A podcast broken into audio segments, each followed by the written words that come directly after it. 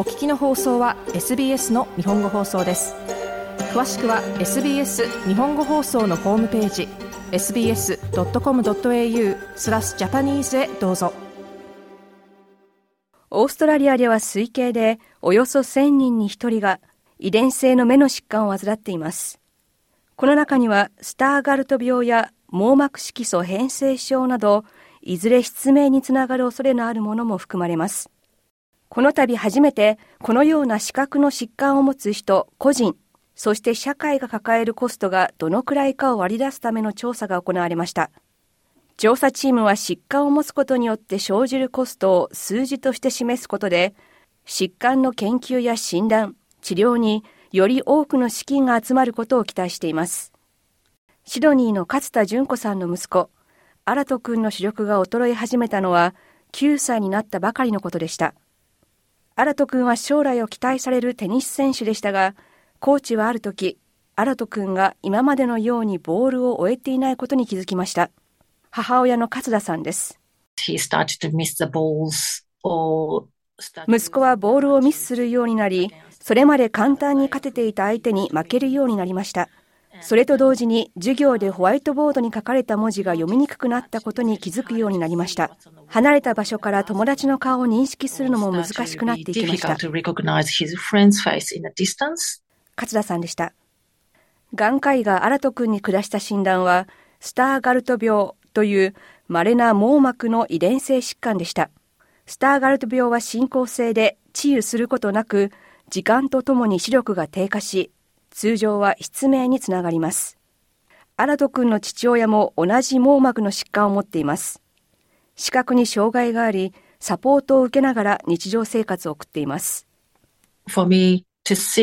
Arato, 自分の人生に影響が出てくることを息子が少しずつ気づいていくのを目にすること、そしてテニスを諦めないといけないのかどうかという境界線にいるという状況は胸が張り裂けるような思いでした。私たちはテニスコートで何度も涙を流し、テニスをこれ以上続けることができないという事実を受け入れました。テニスをすることによって得られる喜びよりも、苛立ちと悲しみの方が強くなり始めました。勝田さんでした。新ラ君は現在、学校の授業では、テクノロジーやパートタイムの教師アシスタントのサポートを受けています。母親の勝田さんは、新人くんの治療のために定期的に仕事を休んでいます。スターガルト病などの遺伝性の目の疾患を持つ人は1000人あたりおよそ1人とされています。研究チームによると、たとえ治癒することがなくても、早期に診断を受け治療を始めることで、患者の状況をより良いものにすることができるといいます。しかしそれは簡単なことではありません。そのため、今回、様々な分野から専門家が集まり、遺伝性の網膜の疾患を持つことに対する個人、そして社会的なコストを数値化する取り組みが行われました。その結果、遺伝性の網膜疾患を持つ人が生涯で負うコストは520万オーストラリアドルに上りました。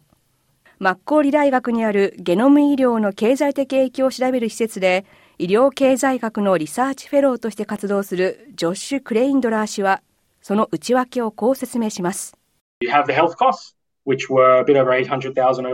者の生涯でかかる医療費が80万オーストラリアドルを少しオーバーした額です。NDIS の費用も同じくらいで、その他のコスト、例えば疾患によって失われた収入は生涯で軽く100万ドルを超えます。同じ水準、またはそれよりは少し少ないコストが介護者にもかかります。これらを合わせた額、さらに他の公的サービスの費用、患者の持ち出し分も加えます。患者の持ち出し分は生涯で数十万ドルに上ります。クレンドラ氏でした。この調査は医療経済学者、統計学者、眼科医、遺伝学者、遺伝カウンセラーからなるチームが行い、遺伝性の網膜疾患を持つ大人84人、子供20人、そして介護者およそ30人に聞き取り調査を行いました。調査の結果、進行性の視力の低下に関連して生じるそのコストの大半を患者本人やその家族が負担していることが分かりました。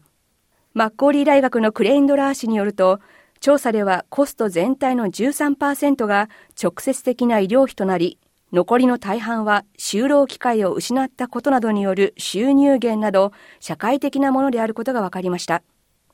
治療費や社会的なコストは多くの疾患で定期的にモデリングされていますが、遺伝性の網膜疾患についてのデータが集められたのは今回が初めてです。ロビン・ジャミソン教授は小児医学研究所の目の遺伝学研究ユニットの責任者で、シドニー大学のゲノム医療の教授を務めています。ジャミソン教授はオーストラリアで2020年、遺伝性の目の病気の遺伝子治療に初めて成功したチームの責任者でした。教授は遺伝性の目の疾患の治療で視力の低下を止めたり、視力を回復させたりするような最先端のテクノロジーを開発できる可能性はあると語ります。可能性があることとして私たちがやろうとしていることですが患者がある時点で持っている視力を維持することそして視力を改善させる可能性にも取り組んでいますジャミソン教授でしたしかし研究資金が不足していることで開発のペースは遅れていますジャミソン教授は、より多くの患者に治療を行うためにも、さらなる研究資金が必要だとしています。教授は遺伝性の網膜疾患が稀で、患者の数が少ないことから、これまで隠された疾患として、周りにその存在を知られることが少なかったものの、今回の調査で、この疾患によって生じる社会的なコストが思ったよりも大きいことが示されたと続けます。これらの疾患を持つ人に対して診断や治療のための資金を提供しない、何もしないということで生じるコストの大きさ。疾患を持つ人に対して何もしないことのコストは、実際に何かをすることで生じるコストよりもはるかに大きなものです。ジャミソン教授でした。勝田淳子さんは息子が通常の生活を送れるよう新しい治療法が早期に開発されることを期待しています。So, Arato is now 11 years old. アラトは今11歳です。親としての願いは、できるだけ早く治療法が確立することです。そうすればアラトは10代のうちに治療を受けることができます。勝田さんでした。一方でアラト君は大好きなテニスを楽しむ新しい方法を見つけました。視覚に障害を持つ人が行うテニス、サウンドボールテニスとも呼ばれるブラインドロービジョンテニスです。息子はとても喜んでいます。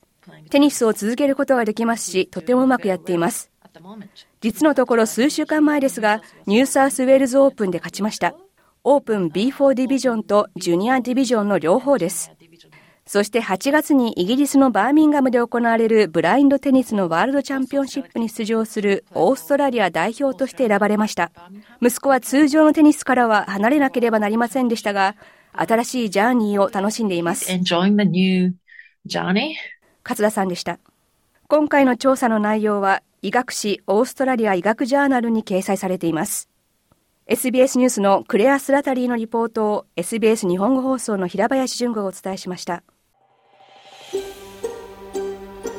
もっとストーリーをお聞きになりたい方は iTunes や Google ポッドキャスト Spotify などでお楽しみいただけます。